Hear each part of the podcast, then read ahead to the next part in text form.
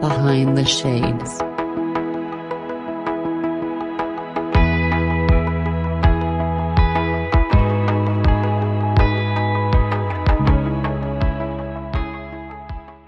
I think that's what it all boils down to.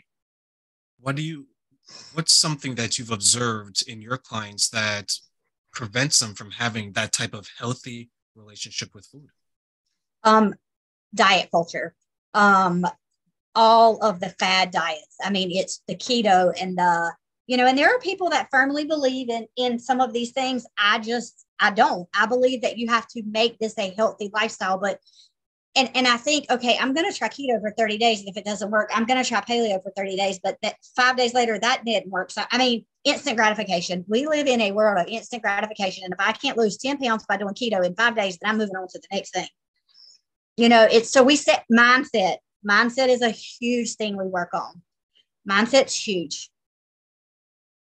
And I appreciate you sharing that because I will 100% agree. Getting into the gym, mindset putting down food that is isn't the healthiest it's mindset because let's be honest when you're looking at your cupboard or your fridge and there's some things that have to go that separation i've seen some people who would oh yeah maybe you've seen this it's like they're experiencing separation anxiety yes. when they have to empty out their cupboards and they're throwing it in the bin and do you go through that with them like are you we do. there with them maybe maybe not physically, but are you there with them on a on a coach level where you're saying, hey, some of these things have to go? Are you prepared yes. to separate yourself? Yes, we do. And and I try to make sure that they're prepared, really prepared before ever coming into the program. And then just walking through them step by step. I have a lot of a lot of clients who, well, my husband is not going to eat healthy. Well, we so we talk about that. You know, my husband's not the healthiest eater. Um, we do eat meat. I'm a meat eater, so by meat, but then I have to plan my sides around what I'll eat and what he eats.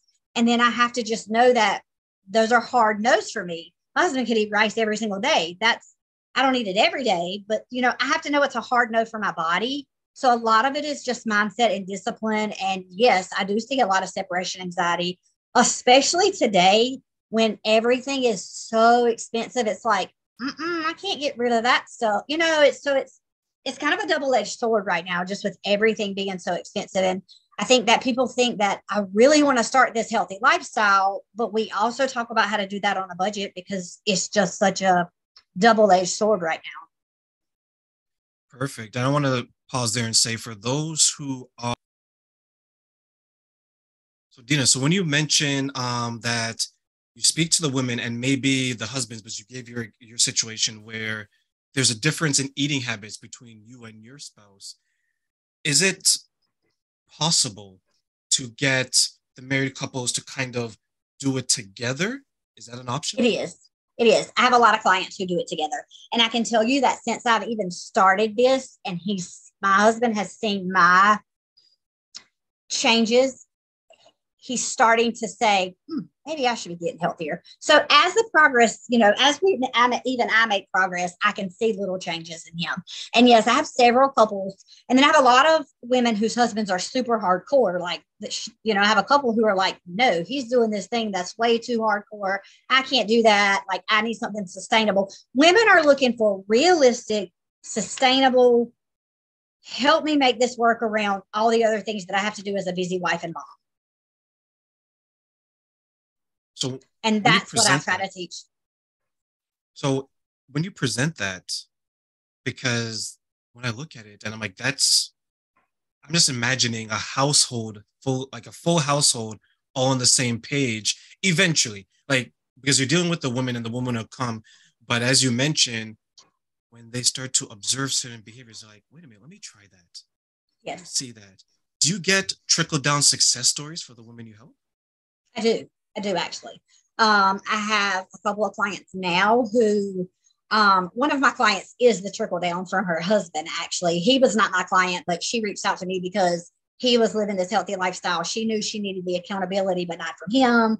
And so that's kind of how that worked. And then I have another one who is um, her children are actually starting to model. And I even see it in my four year old when I'm doing my exercises, he's doing his best. I mean, he he's doing it his way, but he's right there And he tells me all the time, every morning, I'll say, cat, I'll say, you know, I'll say his name and I'll be like, okay, I'm going to fix me a cup of coffee. And he's like, no, that's not healthy. You need healthy breakfast before you have your coffee. So I do, even in my own household, see a trickle down effect.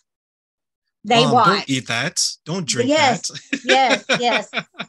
Mom, I need some water because it's healthy. I need my water to wash down my Oreos because my water's healthy, but balance. It's all about balance. I love that you mentioned that because I think some people confuse um, unhealthy living with just your binge, you're just eating the chips, the cookies, and things of that nature. But we don't ever talk about the other side where you're so restrictive, where you're not getting the type of foods that you want. Mhm. Do you see that as well? I do, I do, and I think that's just as much as a, of an addiction type eating disorder as the binge eaters, you know. And I think that if you, so I think it's very easy to set yourself up to fail um, if you go too restrictive. Okay, I'm eating these; these are the calories I'm eating. I'm counting these macros. This is what I'm doing. You're gonna fail on about day three. I don't know that I ever made it past a Wednesday when I was trying to be on a diet um and i and i always had that i'm just going to start over monday mentality and then you just binge eat for the rest of the week. And you know i think a lot of women but i i don't think it's healthy to be super restrictive write down every little thing you put in your mouth. And i mean that's not realistic. That's not that's just to me is just as dangerous. I mean i think it's fine if people want to count their macros if they're really trying to lose weight and you know they've got some goals they want to meet but I'm talking about everyday realistic women, moms. The one, the biggest thing that probably one of the questions I get asked the most is if I work with you, do I have to count my stuff? Do I have to put in MyFitnessPal? Do I have to count my macros? Because they don't have time. No time. It's just they just don't have time.